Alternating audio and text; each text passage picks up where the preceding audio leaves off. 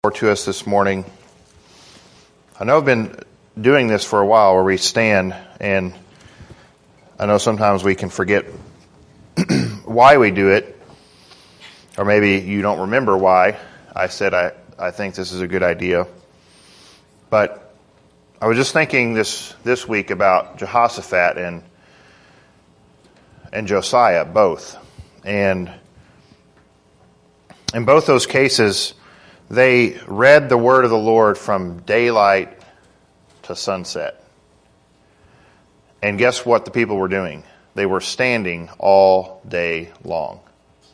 Why? To show honor to the Word of God. Because we love the Word of God because God is our greatest love and we want to hear from Him. And so the reason that I've, I've done this for so long is I want us to remember this is what God said to us.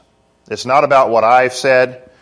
This is this is where the authority lies. It, it lies in God's word. If if what I say agrees with God's word, then take it and apply it to your life. But if it doesn't, then it shouldn't be held to that esteem. And so, I just hope that we, when we do stand each week, we remember this is God's word that we're reading. The one who we say we love with all of our heart, that we sang about loving this morning. And so, uh, read with me starting in verse, chapter 2, verse 20 of Colossians. And the word of the Lord this morning to us says, If you have died with Christ to the elementary principles of the world, why, as if you were living in the world, do you submit yourself to decrees such as do not handle, do not taste, do not touch, which all refer to things destined to perish with use, in accordance with the commandments and teachings of men. These are matters which have to be, have, to be sure, the appearance of wisdom in self-made religion and self-abasement and severe treatment of the body, but are of no value against fleshly indulgence. Lord, I pray that we would remember who we are in Christ. Or that is a theme that you have given us here in the book of Colossians. And I pray that we would see the consequences, the result of our death with Christ and our freedom from the ways of this world and our freedom to serve you in those things which please and honor you. We pray, Father, that you would open our eyes by your Holy Spirit, that your presence would be here. That is why we are here.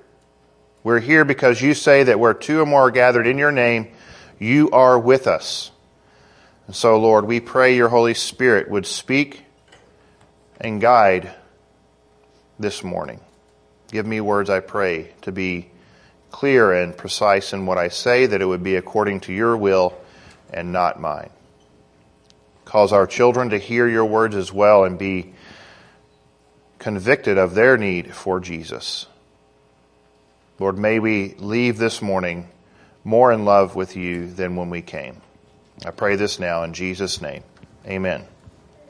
And be seated.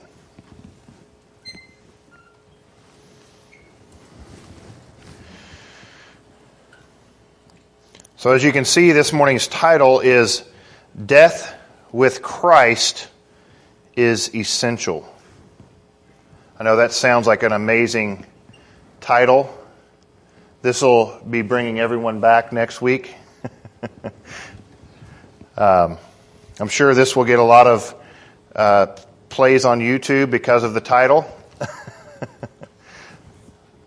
we don't want to die, right? No one loves the idea or thinking about dying. But throughout Scripture, we see the need for death. Why? Because sin came into the world, and, and throughout the New Testament, we see constant reminders to put to death the deeds of the body. Constant calls to be dead to the flesh and alive to Christ. So when Paul arrives here in verse 20, he starts with a rhetorical question. He starts with a question of if. But the obvious point that he's making is, you are this, therefore, why are you doing that?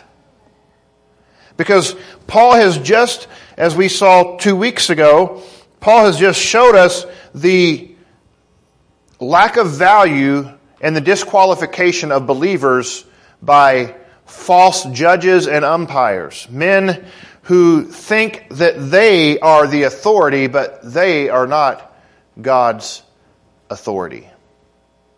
They are trying to disqualify believers with false teaching, telling them that if they live the way they say, they will make it. But in reality, what their teaching will do will lead them to be disqualified. And when they stand before Christ, they will be nothing.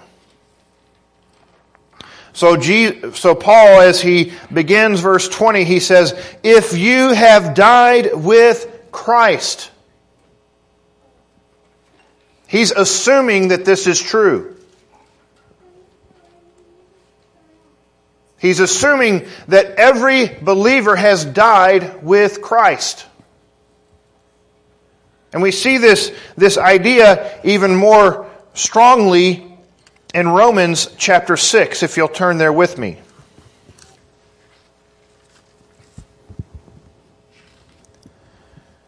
Paul doesn't play around with death. He is serious about it. And so when we come into the kingdom of God, he begins chapter 6 with verse 1. I just want to read it quickly. He says, What shall we say then? Are we to continue in sin so that grace may increase? You know, Christ paid the debt, no big deal. We want grace to be glorified, so we just live how we want. We live however we want. He says, May it never be. How shall we who died to sin still live in it? And then he says in verse 3 Or do you not know that all of us who have been baptized into Christ Jesus have been baptized into his death? This is the picture that we see in baptism. We see the putting to death of the flesh and the raising to life in Christ. This all goes back to the, the life in Christ that we are called to have.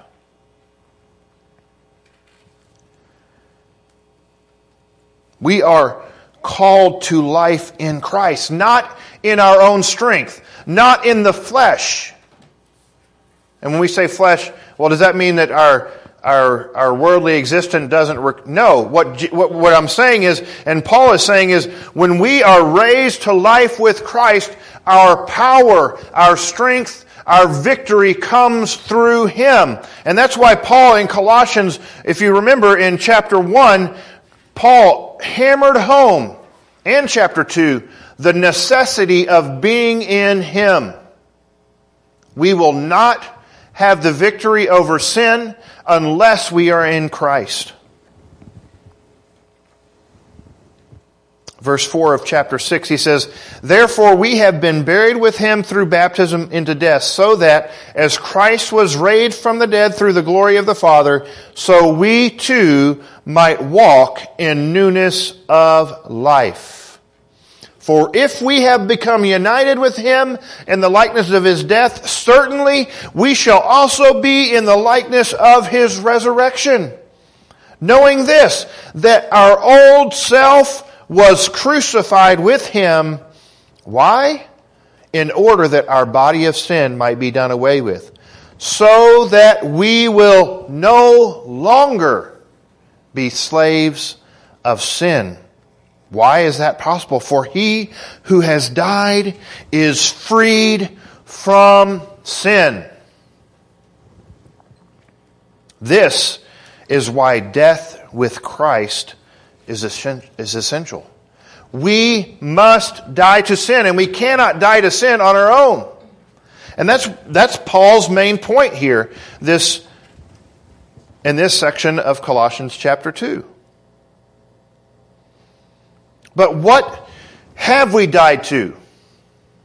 Well, Paul is going to give us three things. When we die with Christ, we die first to elemental principles of the world. We talked about these in previous weeks. But the ways and the foundation of this world, we have died to those. The ways in which the world lives and breathes, we have died to those.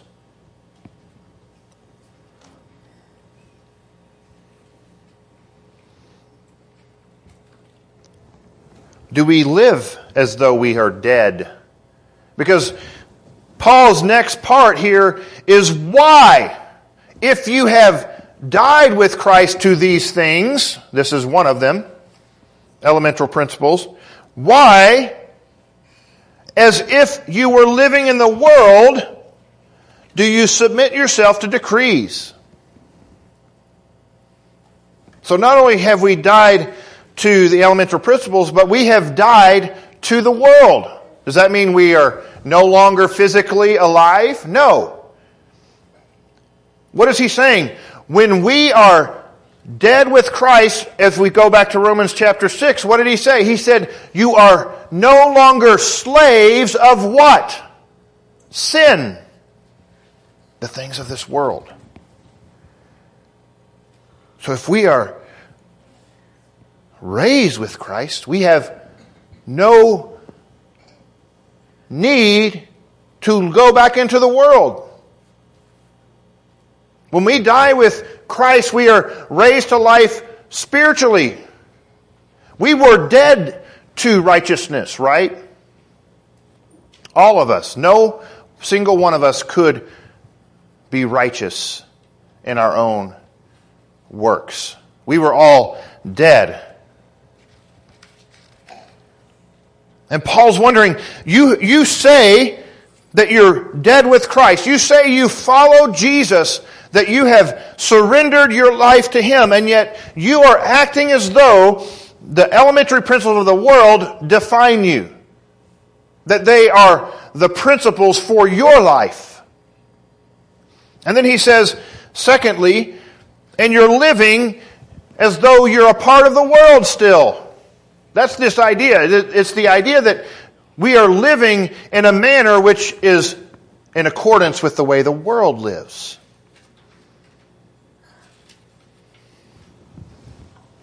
You say, well, what does he mean by that? What is it that the world gives credence to? What do we acclaim? Well, one, we have the extreme of fame and fortune and power. We, we acclaim those who have that. But then on the other extreme, who do we acclaim? Those who have nothing and, and take care of others. Those who go through extreme difficulty and come out okay. As though they've been enlightened. This is Buddhism and Hinduism and mysticism. Right? This idea that, just think about this. How many people in the world would think, oh man, the Dalai Lama is a really good guy? 100%.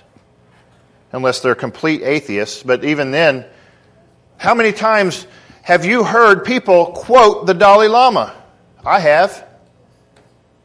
Why? Why do people quote him? Because they think he's achieved something through his asceticism, his self abasement. Right? The world, they like these extremes. They don't want a believer who lives in the world but is empowered by the Holy Spirit. Because that person has to be surrendered to Christ, and they can't stand that. They want somebody who, through their own strength, has reached God. Right? That's what these people are doing. When we get to verse 23, we see that. Men hate it when God says the only way to relationship with me is through my means and my way. We want to be self made, especially here in the United States. I pulled myself up by my bootstraps, right? That's an expression we use. I'm not sure exactly how you pull yourself up by your bootstraps. I guess you take them off your boots and then hang them around something to pull yourself up. I, I don't know where, how exactly that expression began, but we love these ideas of, of the, the guy that came from nowhere. There was a recent movie that came out about uh, a football player, a quarterback, and it's about the underdog, right? We love the underdog. We want to hear stories of the people who came from nothing and became something. Why? Because we think, well, we can do that too. But in the kingdom of God, that's not how it works. We come from nothing and God lifts us up. Right? Humble yourself before the Lord and He will lift you up. It's not about our fame. It's not about our fortune. It's about the glory of God. And these men, they don't want to glorify God. They want to make a name for themselves. They're living according to the principles of the world. And they're living in the way that the world lives.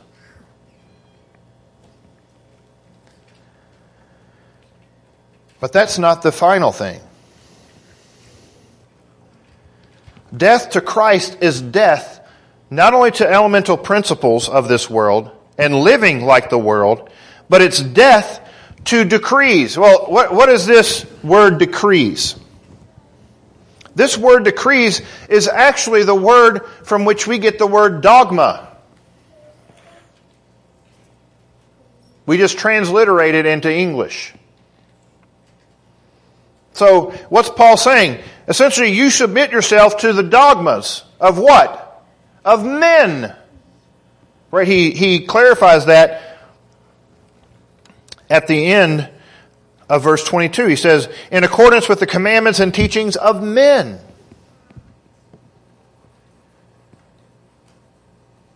Isn't that how the world likes it? Well, if you, if you give me an exact way of living and you give me exact dogmas to understand, then, and, and then I'll know this result will be a part of it, then I'm going to do that. We, we, want to, we want everything to be perfectly in order. There can't be any mystery. Everything has to be known. But what's Paul saying? No. This isn't right. This is wrong. Because what these principles of the world and the way the world lives and these, these dogmas of the world, these decrees, they're useless. They don't actually have value. But what decrees does he use as examples? Well, we see here three in verse 21. He says, Do not handle. This is very similar to the word touch. But handle is more holding on to something, grasping something. Or do not taste. Like, don't taste that, don't eat that. That's wrong. and do not touch. What's interesting, Paul uses this language because it's not very clear as to, as to what exactly he's trying to say. Sorry, I lost my place here.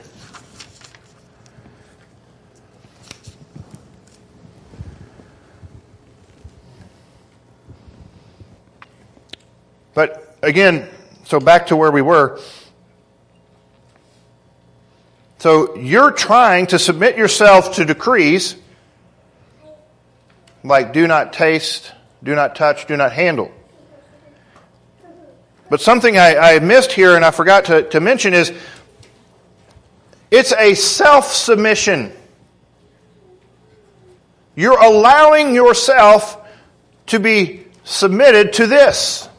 You said you're dead to the world and alive in Christ, yet you're submitting yourself again to the ways and the decrees and the principles of this world. Isn't that how it happens? We, we all know people who started well. They had the image of death to the world. They started walking with Christ, but in time they walked away. And they began to submit themselves again to the commands of this world. Have we done that in our life? Are we guilty of allowing the world to gain mastery over us again?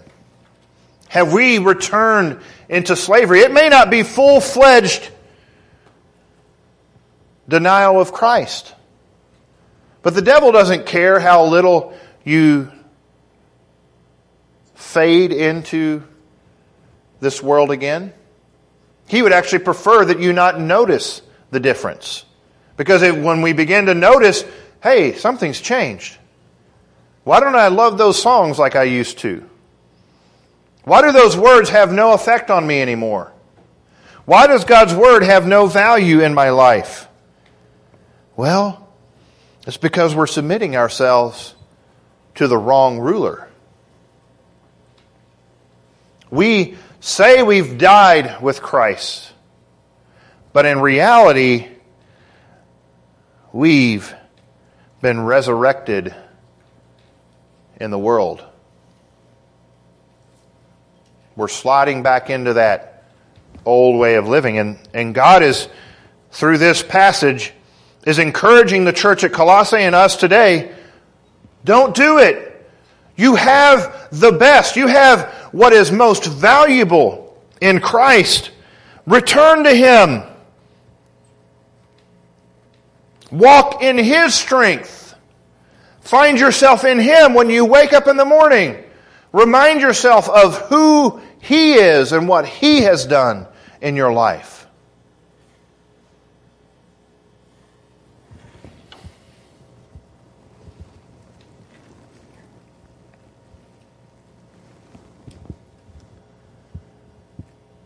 What's interesting here is these passages about do not handle, do not taste, do not touch are very much in line with Mark chapter 7 and Matthew chapter 15. So let's look at Mark chapter 7 starting in verse 1. We may not read everything, but I want us to see. I, I, do think that the way that Paul frames this picture is very much so a view of this, because at the end of verse 22, he really addresses this idea that you're submitting yourself to commands of men and human tradition. So human commands and human tradition. So he says in verse 7, chapter verse 1, chapter 7, verse 1, the Pharisees and some of the scribes gathered around him when they come from Jerusalem and had seen that some of his disciples were eating their bread with impure hands. Oh, the horror! They forgot to wash their hands. Apparently, COVID hadn't come through and they didn't know you needed to wash them for 20 seconds. That is, unwashed. For the Pharisees and all the Jews do not eat unless they carefully wash their hands, thus observing the traditions of the elders. Hmm. And when they came for the marketplace, they, did, they do not eat unless they cleanse themselves. And there are many other things which they received in order to observe, such as the washing of cups and pitchers and copper pots. Now, is it good to wash our hands? Yes. Obviously. But The, the, the issue here is the Pharisees are saying that they are impure spiritually because they didn't wash their hands. That's the issue. It's not that they shouldn't clean their hands so that they, when they eat, they're not getting nasty stuff all. I mean, if I came home from some of the jobs that I do with my hands unwashed, who knows what, man, I'd either have some major strong immune system or be constantly feeling bad. But the problem is not that we shouldn't be clean in the way that we eat and all that. The issue is that it's not a spiritual issue. That's Paul's thing. You're not going to hell because you don't wash your hands. That's what he's, what Paul's saying, what Jesus is saying, or we'll see is going to say. Verse 5 The Pharisees and scribes asked him, Jesus, Why do your disciples not walk according to the tradition of the elders, but eat their bread with impure hands? How are they so unholy and spiritually impure? Verse 6 he says, Rightly did Isaiah the Isaiah prophesy of you hypocrites. As it is written, the people honors me with their lips, but their heart is far away from me. They in vain, but in vain do they worship me, teaching as doctrines dogma, we could say, the precepts of man. This is very clearly, I, I do believe that Paul is, is kind of borrowing language from here. Going on. Neglecting the commandment of God. You hold to the tradition of men. Is that happening in our lives? Have we so believe something to be of God, but is really a tradition of man, and we've actually neglected what the scriptures say? Have we lost our intimacy with Christ to the point that we care more about what the pastor says or, or whoever you listen to on the radio or on YouTube or whoever? Are you evaluating the teaching of others so highly that because you've lost your relationship with Christ? Because this is not about you agreeing with me. If you disagree with me, but you find truth in the Word of God, praise God. I, I would actually prefer you come to me and tell me that. Not that I want everybody jumping up right now uh, to. but what I'm saying is, it's not about me. This church is not about me. It's about Jesus Christ. He is the head. Verse 9, he says, He was also saying to them, You are experts at setting aside the commandment of God in order to keep your tradition. Wow. Experts. You know, on all these television shows, we, they have these people who are supposed to be experts about this and that. Well, I'm an expert about uh, the situation in this area because I grew, I'm, I'm of the same color and I grew, grew up as this color person. Oh, great. You're an expert now. Right? That's, it's, it's ridiculous what they consider experts anymore. Oh, I, I've got a degree. No offense to those who have degrees, myself included. A degree does not make you an expert. You need to experience as well as, right? But here he's saying these guys, these Pharisees, are so good at setting aside the commands of God for tradition that they are experts.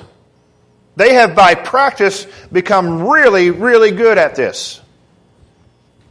So if we want to become great at setting aside the commands of God to follow the traditions of men, we should research Pharisees and see if we can emulate them in all things.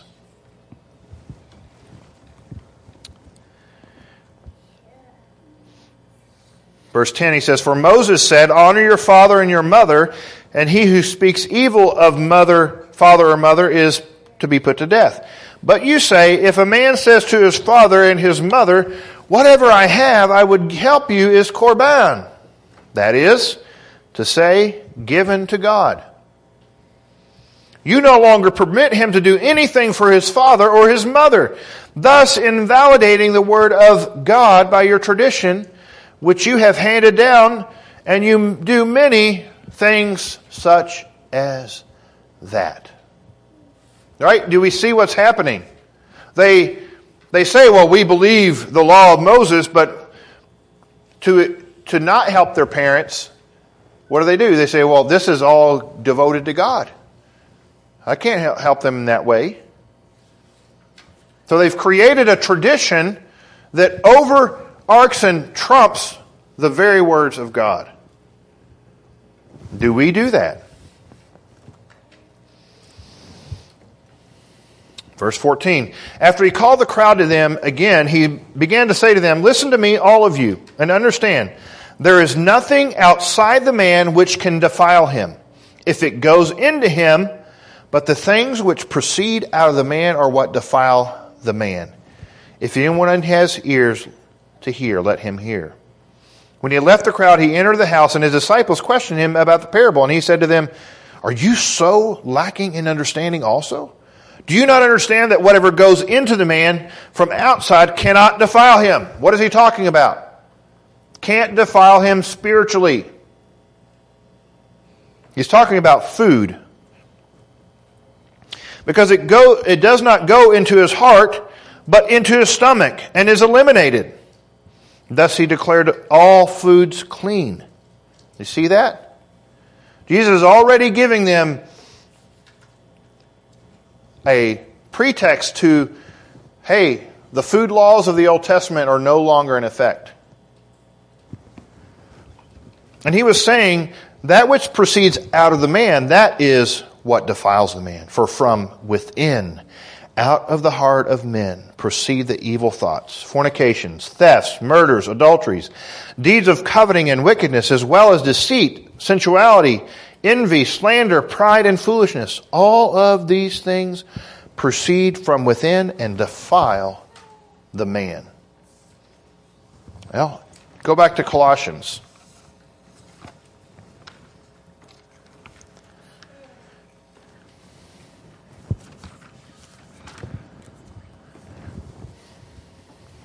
Paul's saying, don't submit yourself to these decrees such as do not handle, do not taste, do not touch. Well, why is that? Why, why shouldn't they? Well, he gives us a reason. In verse 22, he says, which all refer to things destined to perish with use. So what's he saying? When you use these things, what happens? They're no longer useful. They're, they become perishable. When you eat bread, is it going to be bread anymore? No. Have any of you ever used a paper plate? How many of you have tried to reuse a paper plate? You know, wash and, and clean and reuse it. It's destined to perish with use. I know it's not an exact one to one to what Paul is specifically talking about, but this is the idea. It's, it's, it's something that was not created to last for eternity. That's what Paul is getting at. Paul is getting at the fact that these things, just as Jesus just said in Mark chapter 17, are perishable. These are things of the world that you're dealing with. These are not eternal things. Right? These foods, these drinks, right? If we go back to chapter uh, 2, verse 16. Right? Therefore, no one is to act as your judge in regard to food or drink.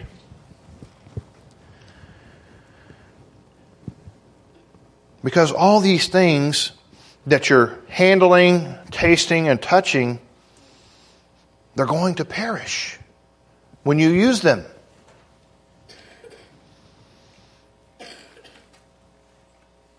And he, be, he ends that in accordance with the commandments and teachings of men. These are not of God. Right? It's very similar to what the Pharisees were doing. Oh, how dare you touch that bread after coming in from the field that you were walking through. You are impure. You are defiled. Again, this is a rejection of the idea that food and drink can defile us spiritually. Now, does that mean if we get drunk, we're not in trouble? Yeah, the, the scripture is clear about that. Drunkenness, gluttony. But it, the scripture does not say, don't eat it. It says, don't eat in excess. Or, again, I, I know I've, I've put forth my conviction on alcoholic drinks, but there is actually no command in Scripture not to drink alcohol. I know that's not popular. Well, actually, drinking in excess is very popular, but. but we have to be careful not to become legalistic in the way that we, we deal with even alcohol and, and teaching. Now, I do believe we can cause a brother to stumble, and that's why I don't, I don't drink alcohol, but it is not a sin in and of, its, of itself. And that may not uh, make me too popular, but I'm not going to back down on that because I do find that to be true in Scripture.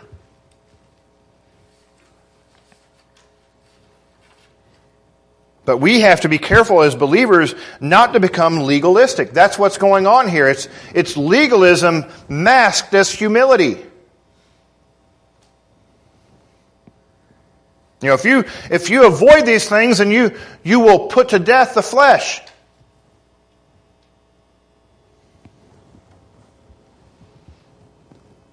But Paul says something different. He says, These are matters which have to be sure, the appearance of wisdom.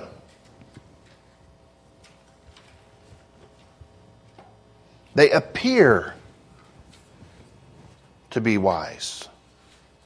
Right? They, they seem like a good idea. Yeah, I mean, yeah, if I don't do eat that or, or drink that, then, then I'll be, I'll be good. Right?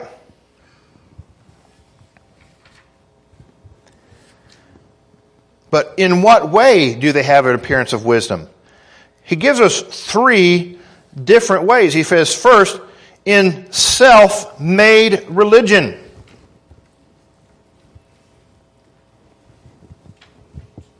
That is, religion made by man or men for your own desires. And self abasement. Self made religion. There are so many people walking around saying, Well, this is my Jesus.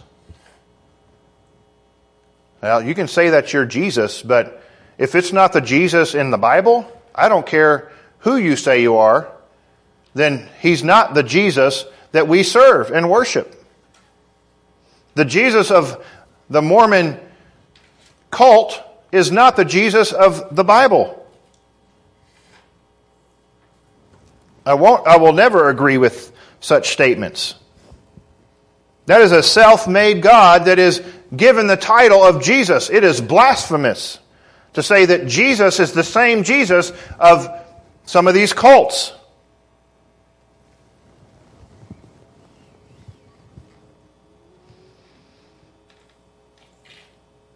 And self abasement and severe treatment of the body. These, these two are very similar. But self abasement is different. It's, it's false humility. Right? We abase ourselves, we make ourselves to be lowly, but it's a false humility. It's interesting, I am listening to the uh, biography of George Washington. And he was very clever with words. I'm not anti George Washington before I say what I'm about to say, but George Washington didn't speak much, and though he wanted things and power in certain ways, he never made it sound like he was worthy to do it. But it, when you listen to what he writes, he constantly says, Well, though I don't think that I'm up to task, I feel like I must do this. And I compared that to another biography I just finished about Ulysses S. Grant. I think Grant, the, though I don't totally like everything about him, Grant was genuinely a humble person. Not by natural means, but he had a, a general, a, a natural humility. And he didn't, he never tried to make himself something that he wasn't. He never did. Mainly because his, his, he was raised in a family that was very much, you don't build yourself up. But I, I compare these two men and, and I think, well, these both, both these men were, were great leaders, but in the end, Washington was more about appearing to be humble. Why? Because it was acceptable. Because if he came off as haughty and, and self possessed, then guess what? He would have been the, the commander of the military, and he would definitely have not been the president. Why? Because people were afraid of another king. So he understood society, but that didn't make him necessarily humble. In reality, he, he gave on airs of humility. You say, well, that's, that sounds like a bad example. Well, go read the book. Because this is, this, the, yeah, anyways. But as Christians, oftentimes we, we try to put on airs as though we're humble. In reality, we're fishing for compliments. Right? Oh, yeah, Bear, I really had a hard time with that food. It's not my best. What are we trying to, what are we trying to do? Oh, that was really good. If that was your worst, man, you must be an amazing whatever. Baker, grill master, uh, whatever it may be. But in this, this cult that is, is running around here in Colossae, Paul is, he's thinking about specific things that are going on specific situations, things that these people are saying you shouldn't touch, you shouldn't eat, you shouldn't um, hold on to. And these are all about your own religion. And they look wise in that way. They look wise when you consider self abasement, bringing yourself low. But not in a right way, not submitting yourself to God in humility. It's submitting yourself to whatever the world thinks is, is lowly. This is the difference. It's not about submitting and being humble before God. It's about putting on airs of humility for the world to see. And finally, in severe treatment of the body. This word severe treatment of the body is, is very likely and could easily be translated asceticism. And we've seen throughout history in the church what this leads to. You know, the idea of monks and nuns came about not that long after the church started. But it really came to height in the midst of the reign of Constantine. You think, well, why is that? Why did it become such a thing? Well, because during the reign of Constantine, it became popular to be a Christian again. Well, it had never been popular up to that point. But it, for the first time in the history of Christianity, Christianity was the religion of the nation. So, guess what? You wanted a place in society, you went to church. Does that sound familiar? If you wanted to be accepted in the community, you went to church. If you wanted a place in government, you went to church. Because if you weren't in church, then you weren't going to get in those places. So, there were people in the church who are saying, wait, they're bringing their, their false idols, their, their uh, demonic activity in. They're just, they're just joining the church and bringing all their baggage with them. They're, they, don't, they didn't surrender to Christ.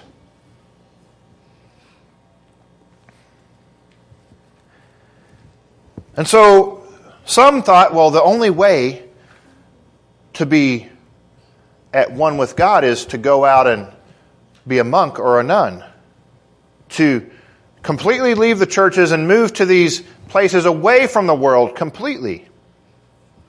Why? Because they had a false view of what it means to follow Jesus. Should you stay in a church that is completely off the rails? No. Absolutely not. If they're, if they're teaching lies and, but we should be sure that what they're teaching is heresy before we're jumping off the boat.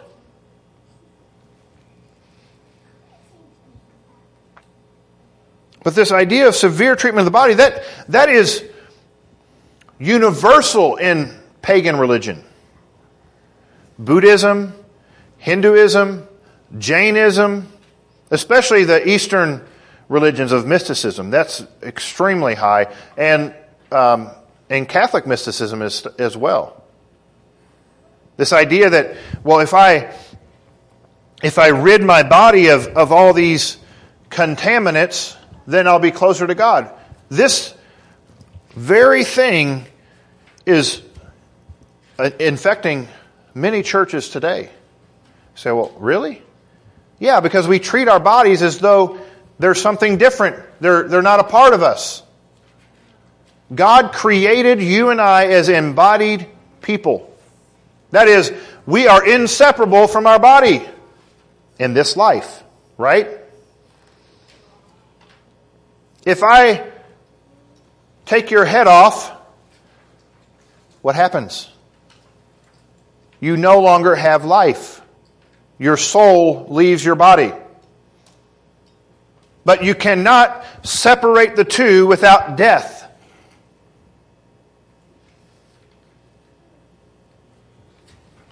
But what does the Bible say about the resurrection? Are we going to be just souls floating around in the resurrection?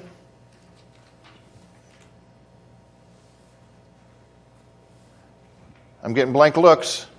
No, we will not. It says we will have glorified bodies. What does that look like? I don't know. But I guarantee you, you'll look a little bit like you do now. Just because you're resurrected doesn't mean there won't be a body. That is why the resurrection, the physical resurrection of Jesus Christ is extremely important for believers.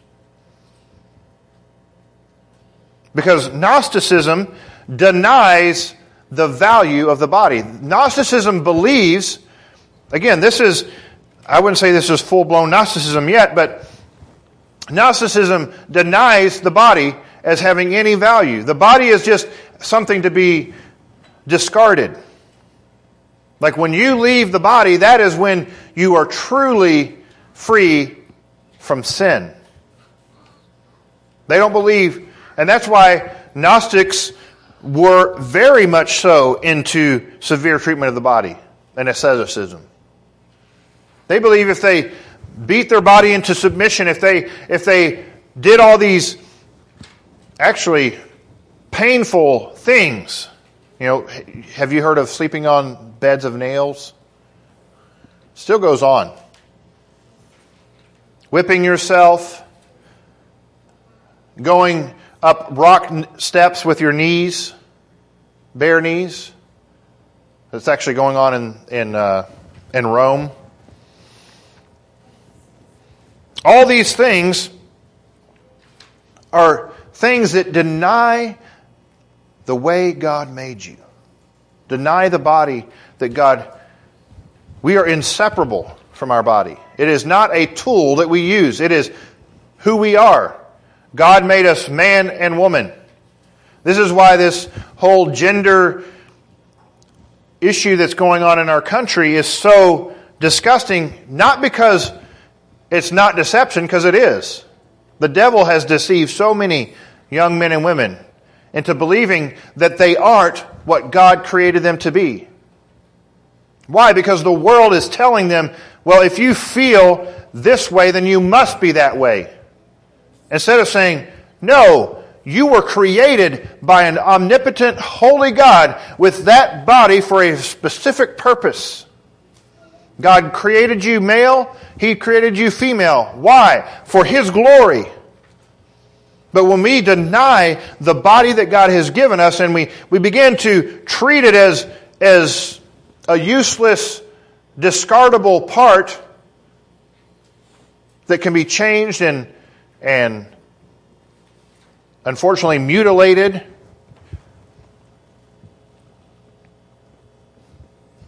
we are denying our Maker. This is why it's such an issue for us as believers to remember that God created us with the bodies we have for His glory. Yes, we may go through trials and, and issues like that, but this severe treatment of the body, this self made religion, this, this self abasement is useless. The reason that Christ died was to set us free from sin. Because when we are dead with Christ, we don't have to turn to these ways. This is the world teaching. This is the way the world lives. These are the principles of this world. Right? Self made religion, self abasement, severe treatment of the body. Those are all the things of the world.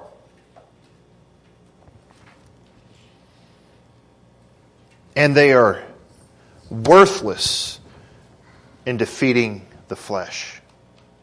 They cannot defeat the flesh. Right? See what Saul says. He says, These are matters which have, to be sure, the appearance of wisdom in self made religion, self abasement, and severe treatment of the body, but are of no value against fleshly indulgence. You want a prime example of this? The priest system in the Catholic Church. Right? You can't marry to be a priest. And what do we have just, and still going on? Sexual assault of boys and, and others. Denying the body, what God made it for, will not defeat the sinful nature. This is the problem that Paul is pointing out. You can do everything you want in the physical realm to deny the body of sin, but it will not work because there's a heart problem. Right? That's what Jesus said in Mark chapter 7 what proceeds from the heart. That is where sin originates.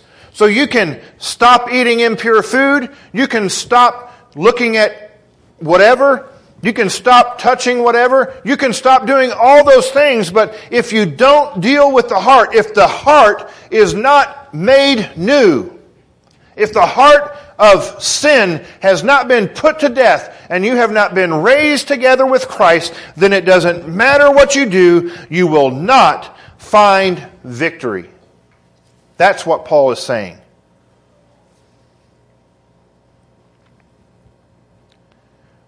Physical solutions to a spiritual problem will always fail to have success. This is why most 12, that's why I don't agree with 12 step, step programs. I'm not saying that they can't find some use, but if they are not reliant on Jesus Christ, they will not find success in the long run.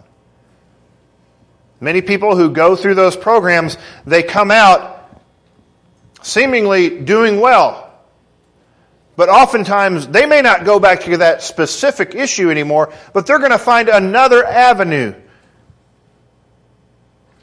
Maybe it was maybe it was alcohol abuse. Now they have drug issues or sex issues. Because the issue with most sin is we use sin to escape reality. We don't want to address the heart because that means we don't have a way to escape the reality of life without Christ.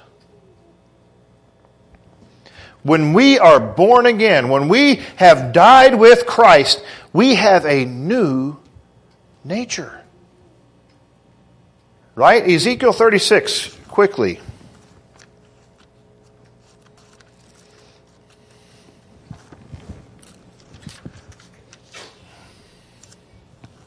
This is one of my favorite verses because it describes the new birth.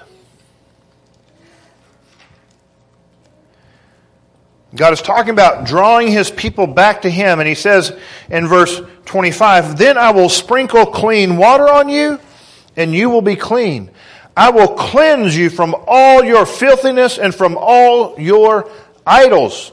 Moreover, I will give you a new heart and put a new spirit within you. I will remove the heart of stone from your flesh and give you a heart of flesh. I will put my spirit within you and cause you to walk in my statutes, and you will be careful to observe my ordinances. This is what Jesus does. This is why we should ignore anyone who tells us that we have to work our way to heaven. When we say that, we are rejecting our Maker.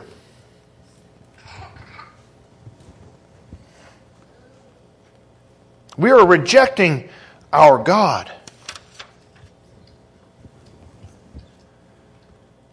The question is have we been raised with Christ? And that's going to be the beginning of chapter 3 and next week's message.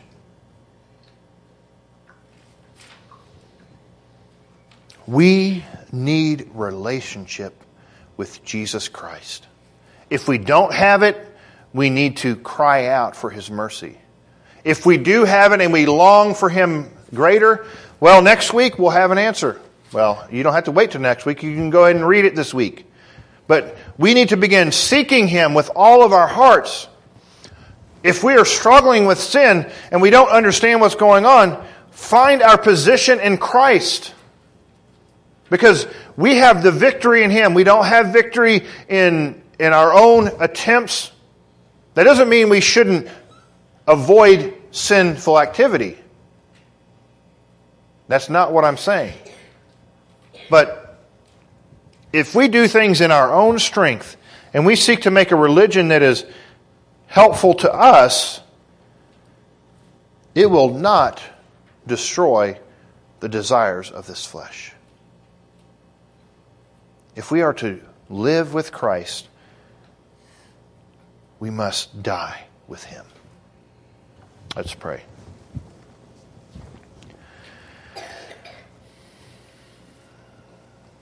Father, this message is a hard message for all of us. Because sin is waiting at the door, crouching at the door looking to destroy and devour us. Lord, help us to live in the power of Christ and not open those doors. Give us minds that are being transformed by your word, by relationship with Jesus Christ. Remind us of our position in you, Lord. Encourage us as we fight the battles that wage